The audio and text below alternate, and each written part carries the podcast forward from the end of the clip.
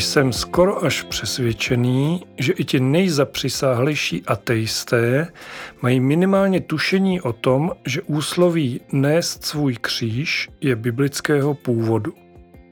A přesto jej, stejně jako mnoho dalších úsloví pocházejících z Bible, naprosto samozřejmě používají.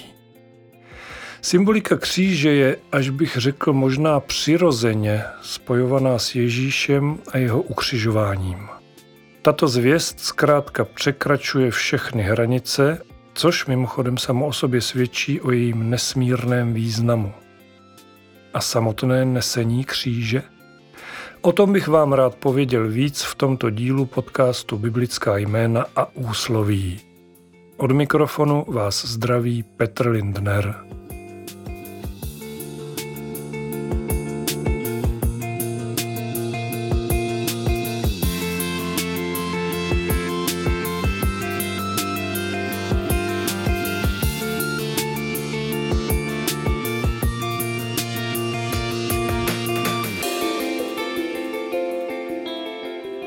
Když jsem v první větě zmínil ateisty, pak u nich ještě chvilku zůstanu a dodám, že nejen věřící křesťané, ale i lidé nevěřící nebo svou víru teprve hledající bez pochyby budou znát příběh nesení kříže Ježíšem před jeho ukřižováním. Tato scéna nechybí snad v žádném filmu či jiném díle s pašiovou tématikou, včetně tzv. pašiových her. To, že si odsouzenec na smrt musel svůj kříž donést na místo popravy, bylo ve své době součástí ukřižování. Představovalo poslední potupu před mnohdy i několika denním umíráním na kříži. Byl to brutální, krutý a odpudivý způsob ukončení života odsouzence a nevyhnul se mu ani Pán Ježíš Kristus. Všechna evangelia popisují Ježíšovu cestu s křížem velmi stručně, jednou větou, jedním veršem. V prvních třech synoptických evangeliích, tedy v Matoušovu, Markovu a Lukášovu evangeliu, se ale navíc dozvídáme, že Ježíšovi byl donucený s křížem pomáhat muž jménem Šimon z Kyrény. Pojďme si přečíst, jak tuto scénu popisuje evangelista Matouš s tím, že budu citovat ještě i pár veršů před samotným popisem nesení kříže. Čteme zde, co se stalo, když římský místodržící Pilát ve strachu sám rozhodnout o tom, jestli bude ukřižovaný Ježíš Kristus nebo jakýsi zločinec Barabáš, nechá o výsledku hlasovat, nebo jim se použít to slovo lůzu, dav lidí lačnících pokrvy, zmanipulovaných židovskými kněžími. Matoušovo evangelium, 27. kapitola, verše 21 až 32. Prokurátor se jich zeptal, kterého z těch dvou vám mám propustit? Barabáše, zvolali. A co mám udělat s Ježíšem zvaným Mesiáš? ptal se Pilát. Ukřižovat, zvolali všichni. Co udělal zlého? ptal se dál. Oni však křičeli ještě víc, ukřižovat. Když tedy Pilát viděl, že nic nezmůže a že je stále jen větší a větší rozruch, vzal vodu a před zástupem si umyl ruce. Nejsem vinen krví tohoto muže, řekl. Je to vaše věc. A všechen lid zvolal, jeho krev na nás a na naše děti. Tak jim tedy propustil Barabáše, ale Ježíše nechal zbičovat a vydal ho k ukřižování.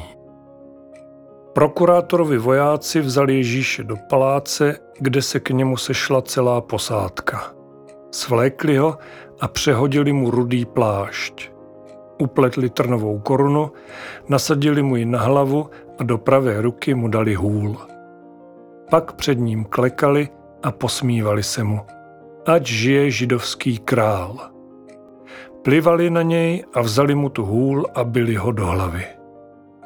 Když se mu dost naposmívali, svlékli mu ten plášť a oblékli mu jeho šaty. Potom ho odvedli k ukřižování. Když vyšli, potkali jednoho člověka z Kyrény jménem Šimona, a přinutili ho nést mu kříž.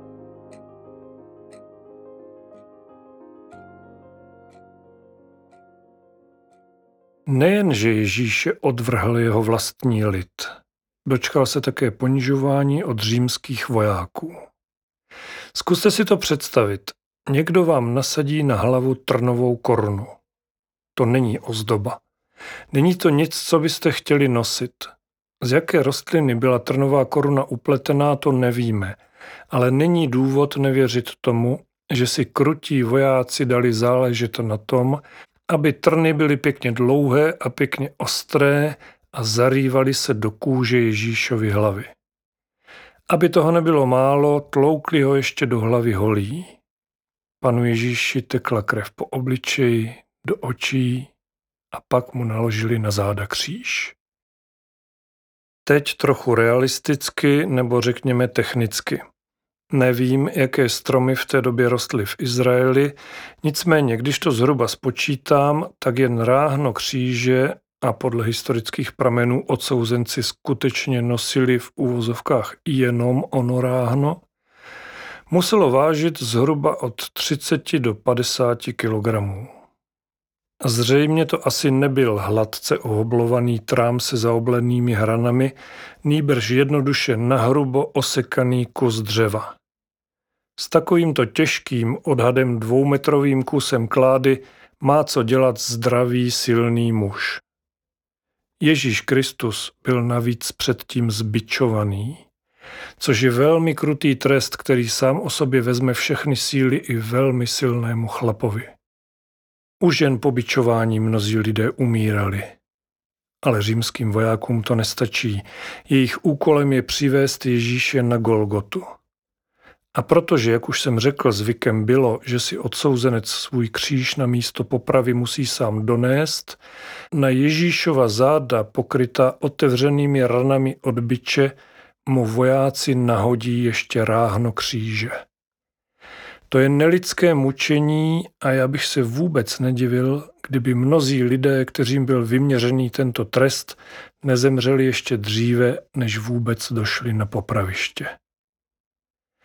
Omlouvám se za tento expresivní výklad, ale právě v tématu nesení kříže jsem považoval za nutné připomenout, jakým krutým způsobem za nás Ježíš Kristus zemřel. Co všechno musel vytrpět za naše hříchy, ještě než se dostal k Otci. Když jsem začínal číst Bibli, tak jsem se divil tomu, že Ježíš při modlitbě v Getsemanské zahradě před svým zatčením říká Aba, Otče, pro tebe je možné všechno, odej mi ode mě tento kalich. Ptal jsem se sám sebe, Ježíš se bojí? To přece není možné, aby se Kristus pán bál své smrti, vždyť to přece byl boží syn a věděl, co ho čeká. Časem jsem to pochopil, samozřejmě, že to věděl, jenomže Ježíš byl Bůh a člověk v jedné osobě. Věděl, že v té chvíli musí cítit utrpení jako každý jiný člověk, protože kdyby to sám ve své lidské podobě neprožil, nemohl by tím jako milostivý Bůh odejmout naše hříchy. Nemohl by ukončit tu zdánlivě nekonečnou starozákonní sinusoidu zbožňování a odmítání Pána Boha, žehnání a trestání židovského národa. Tento čin nevýslovného významu by zkrátka bez Ježíšova utrpení nebyl dokonán.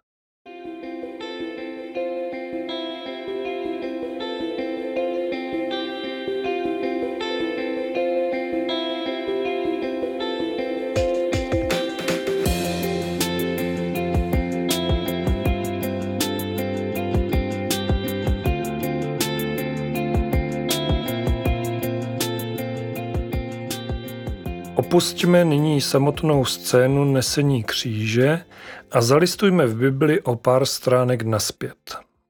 Úsloví nést svůj kříž se totiž v evangelích objevuje dříve, než k němu došlo reálně, tedy v Ježíšově případě.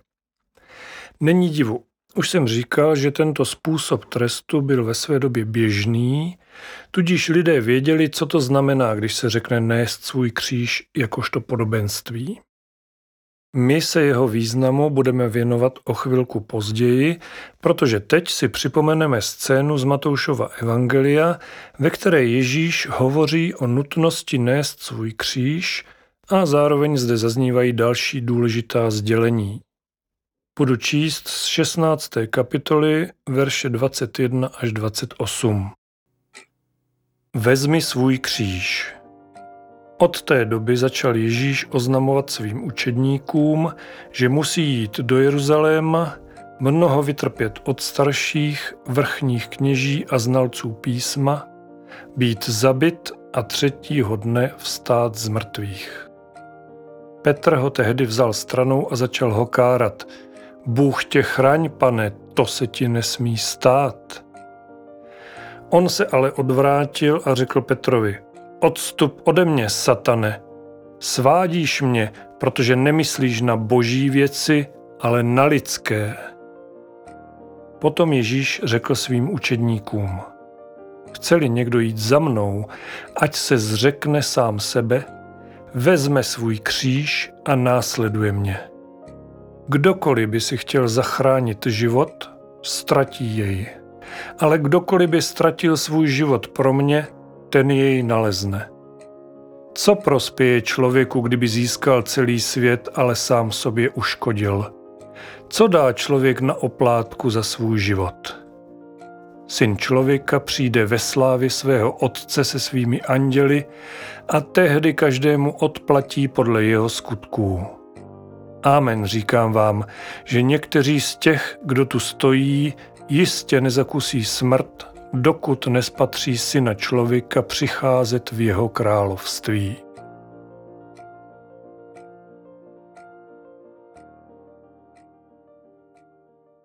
Tato slova pronesl pán Ježíš poté, co o něm Šimon Petr řekl, že je Mesiáš, syn Boží, a Ježíš následně vyslovil známé prohlášení o Petrovi a skále, na níž postaví svou církev. Mluvil jsem o tom v epizodě tohoto podcastu s názvem Petr a nezbytná skála na vrch. Na začátku citace z 16. kapitoly Matoušova Evangelia Ježíš svým učedníkům oznamuje, že, abych tak řekl, jeho koncept Mesiáše bude odlišný od tradičních představ. Lidé v té době žili v domění, že Mesiáš bude bojovníkem, který se zbraní v ruce vyhladí ze světa veškeré zlo. Prožene se svojí armádou zemí a zůstanou po něm jenom lidé spravedliví a bohabojní. Jenomže Ježíš přichází s naprosto odlišným řešením. S paradigmatem oběti. Je logické, že Petrovi, kterého právě prohlásil za jeden ze základních kamenů nově vznikající křesťanské církve, se to nelíbí a tak si dovoluje Ježíše tak trochu pokárat. Je až skoro zarážející, jak, nebojím se říct podrážděně, na to Kristus Pán reaguje. Říct někomu odstup ode mě satane, to není zrovna smířlivý tón. Představu boží armády ale Mesiáš přesto jistým způsobem naplňuje slovy Chce-li někdo jít za mnou, ať se zřekne sám sebe, vezme svůj kříž a následuje mě. Zároveň ale dodává, že každý, kdo chce být v úvozovkách vojákem jeho armády, Musí nejprve zemřít, aby se mohl v boží slávě znovu narodit. To je ona svátost křtu, kdy ponořením do vody v nás umírá naše staré já a do našeho srdce přichází duch svatý, jakožto boží posel a průvodce nebo navigátor každého božího syna či dcery. To je velmi důležité, protože jak se dozvíme o něco později, svůj kříž si nese každý, ale božím dětem je Ježíš připravený ho z jejich zad sejmout a nést ho za ně.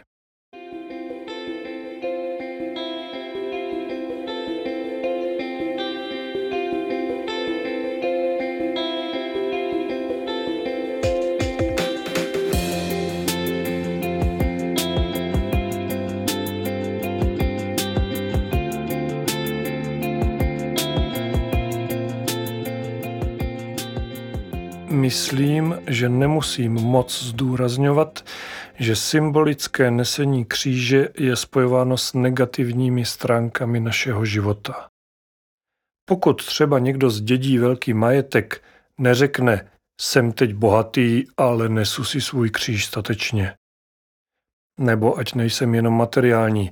Když se vám narodí potomek, nebudete tvrdit, mám krásného zdravého syna, můj kříž je zase o něco těžší.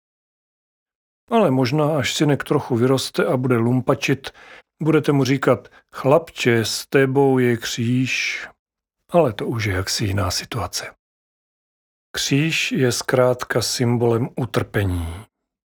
Pokud byste na tomto místě snad čekali nějaký seznam všech možných utrpení nebo dokonce jakousi jejich kategorizaci ve smyslu, které utrpení je větší a které menší, budu vás muset zklamat. Nehodlám se o to ani v nejmenší míře pokoušet.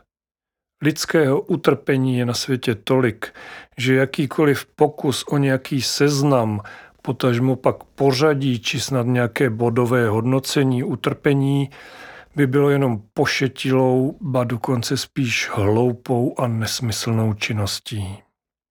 Pojďme tedy dál. Když Ježíš říká, že musíme nést svůj kříž, tak tím zároveň myslí, že musíme snášet svoje utrpení. Kristus Pán nám neslíbil bezstarostný život. Nic takového v Bibli není. Ani jeho oběť na kříži nezaslibuje žádnou pozemskou, půjčím-li si s dovolením slovo z buddhismu, nirvánu. Ježíš to ostatně v evangelích opakuje pořád dokola. Připravte se na těžkosti, připravte se na odmítání, připravte se na pronásledování, připravte se na ubližování a připravte se dokonce i na to, že byste pro svoji víru která by měla být i vaším životem, o něj mohli přijít. Já vím, tohle všechno se strašně jednoduše říká, když je člověk zdravý a šťastný. Jenomže život přináší těžkosti. Omlouvám se, ale přece jenom musím dát nějaké příklady. Jestliže například zdravý muž nebo žena v nejlepším věku onemocní vážnou chorobou, Okamžikem, kdy se dozví svou diagnózu, se jim zhroutí celý život jako domeček z karet. Pak už ta zdánlivě jednoduchá přikázání o nesení kříže dostávají úplně jiný rozměr. Když rodič pochová svoje dítě, je to taková bolest, která se nedá vyjádřit žádnými slovy. Takový kříž má najednou nekonečnou velikost a nekonečnou váhu, která leží na vašich zádech a neúprosně vás tlačí do prachu země. Ale už dost, už o ničem podobném nechci mluvit.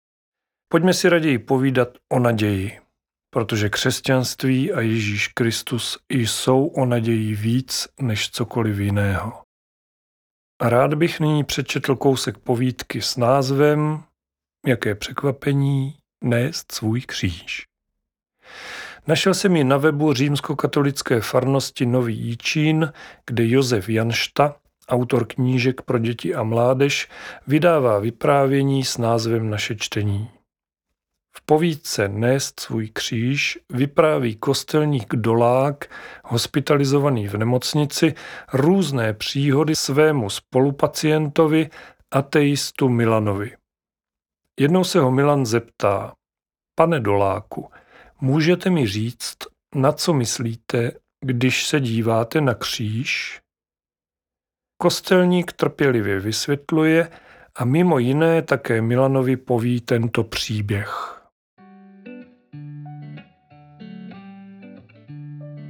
Jeden člověk šel životem a nesl na zádech svůj kříž. Cestou vedle něho šla s rozmanitými kříži spousta dalších lidí. Najednou si člověk začal stěžovat Bohu. Pane, kříž je příliš dlouhý, dovol mi ho trochu zkrátit. Vzal pilku a kus uřezal. Za chvíli se mu zase zdálo, že už nemůže. Pane, ten kříž je příliš těžký. Dovol mi ho trochu zkrátit. A tak to šlo několikrát. Nakonec byl kříž docela krátký. Člověk došel až k velké propasti, za níž byl ráj. Rozhlédl se kolem sebe. Ostatní lidé pokládali své kříže na zem a po nich přecházeli přes propast do ráje. Jenže kříž toho člověka byl moc krátký. Nestačil na překlenutí propasti. Tu onen člověk volal, pane, pomoz, můj kříž je příliš krátký. Dostal odpověď, kříž nese ty, kteří jej nesou. Každý z nás nese svůj kříž jinak. Někdo s takovou lehkostí, že když se pak dozvíte o všech jeho trápeních, nechcete tomu ani věřit. Jiný zase pod svým křížem naříká a spílá Bohu za to, proč dopustil jeho těžkosti. V jistém smyslu by se úsloví nést svůj kříž dalo nazvat synonymem pro pokoru. Nechtěl bych to v žádném případě zjednodušovat, je to často strašně těžké. Ale pokud člověk má Pána Ježíše ve svém srdci a ví, že svůj kříž zkrátka musí nést, přichází spolu s pokorou také ona zmiňovaná naděje. Známá teoložka Kateřina Lachmanová ve své přednášce s názvem Nést svůj kříž, jak a proč, kterou měla na festivalu United City, používá moc pěkné české slovo. Říká zde, že požadavkem nést svůj kříž nás pán Bůh mimo jiné tříbí. Když si toto slovo najdete ve slovníku, zjistíte, že tříbit znamená zbavovat se chyb, kazů, uvádět do dokonalejšího stavu, zlepšovat, zušlechťovat, zdokonalovat. Není zde napsáno trestat, ponižovat, utlačovat. Je to přesně naopak. Slovo tříbit v sobě nese pozitivní konotace. Je známá pravda, že překonáváním překážek se člověk stává silnějším. Slovy Kateřiny Lachmanové se tříbí. A stejně tak se říká, že ve dvou se to lépe táhne. Tak proč k nesení kříže nepřizvat osobu nejpovolanější Ježíše Krista? Nechci mentorovat, ale ono je to dokonce více než žádoucí. V první části tohoto dílu podcastu Biblická jména a úsloví jsem zmiňoval, jak jsem dříve nechápal, proč Ježíš říká Aba, Otče, pro tebe je možné všechno, odej mi ode mě tento kalich. Vy všichni, kdo čtete Bibli, víte, že bez toho, co Ježíš řekl následně, je tato citace neúplná. Následují totiž slova, ať se však nestane má vůle, ale tvá. My všichni jsme pod boží vůlí. Všechno, co se snažíme protlačit slovy Bible z naší vlastní tělesnosti, je marnost, jak říká král Šalomún v knize Kazatel. Když necháme Pána Boha konat, on konat bude. Pán Bůh je milostivý. Jemu naše trampoty nečiní potěšení. Chce vidět člověka šťastného. Poprosme ho tedy, aby nám pomal nést náš kříž. On nikdy neodmítne. On na to čeká.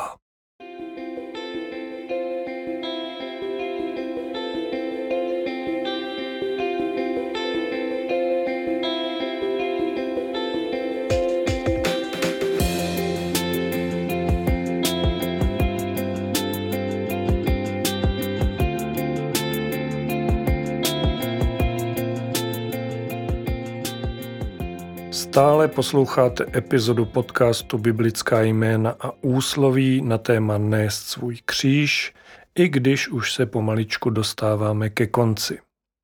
Tuto část bych rád uvedl jednou malou zmílenou. Naštěstí se jich dá potkat jenom málo, ale přesto existují křesťané, kteří si nesení kříže vykládají tak trochu jako svou soukromou misii. Mají dojem, že suplují spasitele a rádi by na sebe převzali kříže mnohých jiných lidí. Obvykle ještě takzvaně nevyžádaně. Tyto snahy sice většinou končí jenom u slov, ale i tak znovu opakuji, že Ježíš řekl, abychom nesli svůj kříž. Nesení kříže skutečně neznamená vyhledávat potíže, potažmo jimi, abych tak řekl, uměle obtěžkávat svá bedra. Pan Ježíš dobře ví, že každý máme svých problémů přesně tolik, kolik jich máme mít. Pokud si ovšem někdo nevyrábí těžkosti navíc, například tím, že pije nadmíru nebo zkrátka vyvádí nejrůznější lotroviny. To už pak ovšem nemůže svádět na svůj kříž, ale jen a pouze na svoji hloupost. Ano, přestaneme-li, promiňte mi to slovo, blbnout, svých špatností se zbavíme a budeme se kát, Ježíš má i pro takové milost. Ale to už je jaksi jiné téma. Jenom prosím pozor, nezaměňujme ono, jak jsem to nazval, suplování spasitele, se smyslem pro spravedlnost, se soucitem, s pochopením, s pomocí bližnímu nebo s láskou. To jsou jiné hodnoty. Věřím, že chápete, jak to myslím. Aby však byl tento oddíl úplný, musím se ještě jednou vrátit k první části této epizody, kde jsem víceméně přešel bez povšimnutí skutečnost, že s nesením kříže Ježíšovi pomáhal, nebo dokonce možná tu roli i převzal, respektive byl nucen převzít Šimon z Kyrény. To totiž není jenom nějaká bezvýznamná informace nebo pouhý popis děje. Šimon, který nesl Ježíšův kříž, zde symbolizuje naše nesení cizích křížů. Ne, prosím, neklepejte si na čelo, neprotiřečím si, ani jsem se do toho nezamotal. Jde o jinou situaci nežli v případě samozvaných spasitelů. Jde o tak říkajíc nedobrovolné nesení cizího kříže. Sice se mi toto téma na půdě biblických jmen a úsloví vůbec nechce otevírat, ale je to tak přesný příklad, že musím. Máme ho teď v této době všichni hned pod nosem. Vlastně na nose, má ho symbolizovat rouška proti covidu. Nikdo z nás, čímž tedy myslím nás v naší kotlině, se o tuto situaci nezasloužil, aspoň tedy doufám, Nikdo z nás si ji nepřál ani nepřeje, ale přesto tento kříž musíme nést. Tak, jako byl Šimon přinucen nést kříž Ježíši, my jsme nuceni žít pod křížem této podivné nemoci. V jednom kázání brněnského sboru Českobratrské církve evangelické jsem si přečetl slova, kterými bych svoje povídání rád doplnil – Mimo jiné se zde píše toto.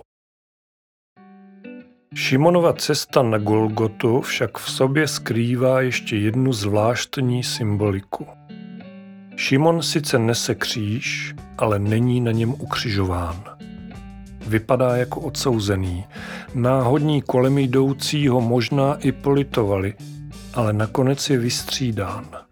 Na kříži, který Šimon nesl, není ukřižován on sám, ale Ježíš. To znamená, že i z toho největšího utrpení, které nás v životě potká, budeme nakonec vysvobozeni. Možná poneseme na svých bedrech kus tíhy tohoto světa. Možná i my okusíme lec jakou nespravedlnost a křivdu. Ale nakonec se toho kříže zbavíme protože ho od nás převezme Ježíš.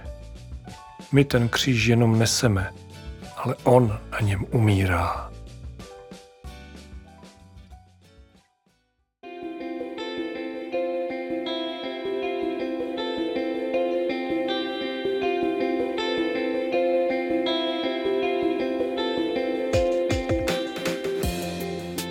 Hned na začátku jsem měl v ústech lidi nevěřící nebo svoji víru hledající.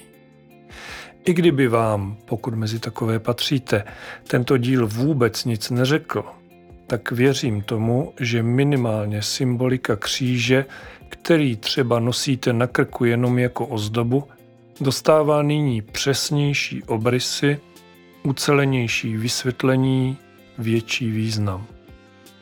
Ne, nesundávejte ho. Zkuste se na chvíli zastavit a přemýšlet nad tím. Je možné, že i vy si nesete na zádech těžký kříž, který vás tlačí do prachu země a jeho hrubě otesaný povrch se vám zarývá do kůže jako rány byčem před ukřižováním. Nestálo by za to předat ho Ježíši v duchu toho, co jsem před chvíli citoval z kázání? My ten kříž jenom neseme, ale on na něm umírá.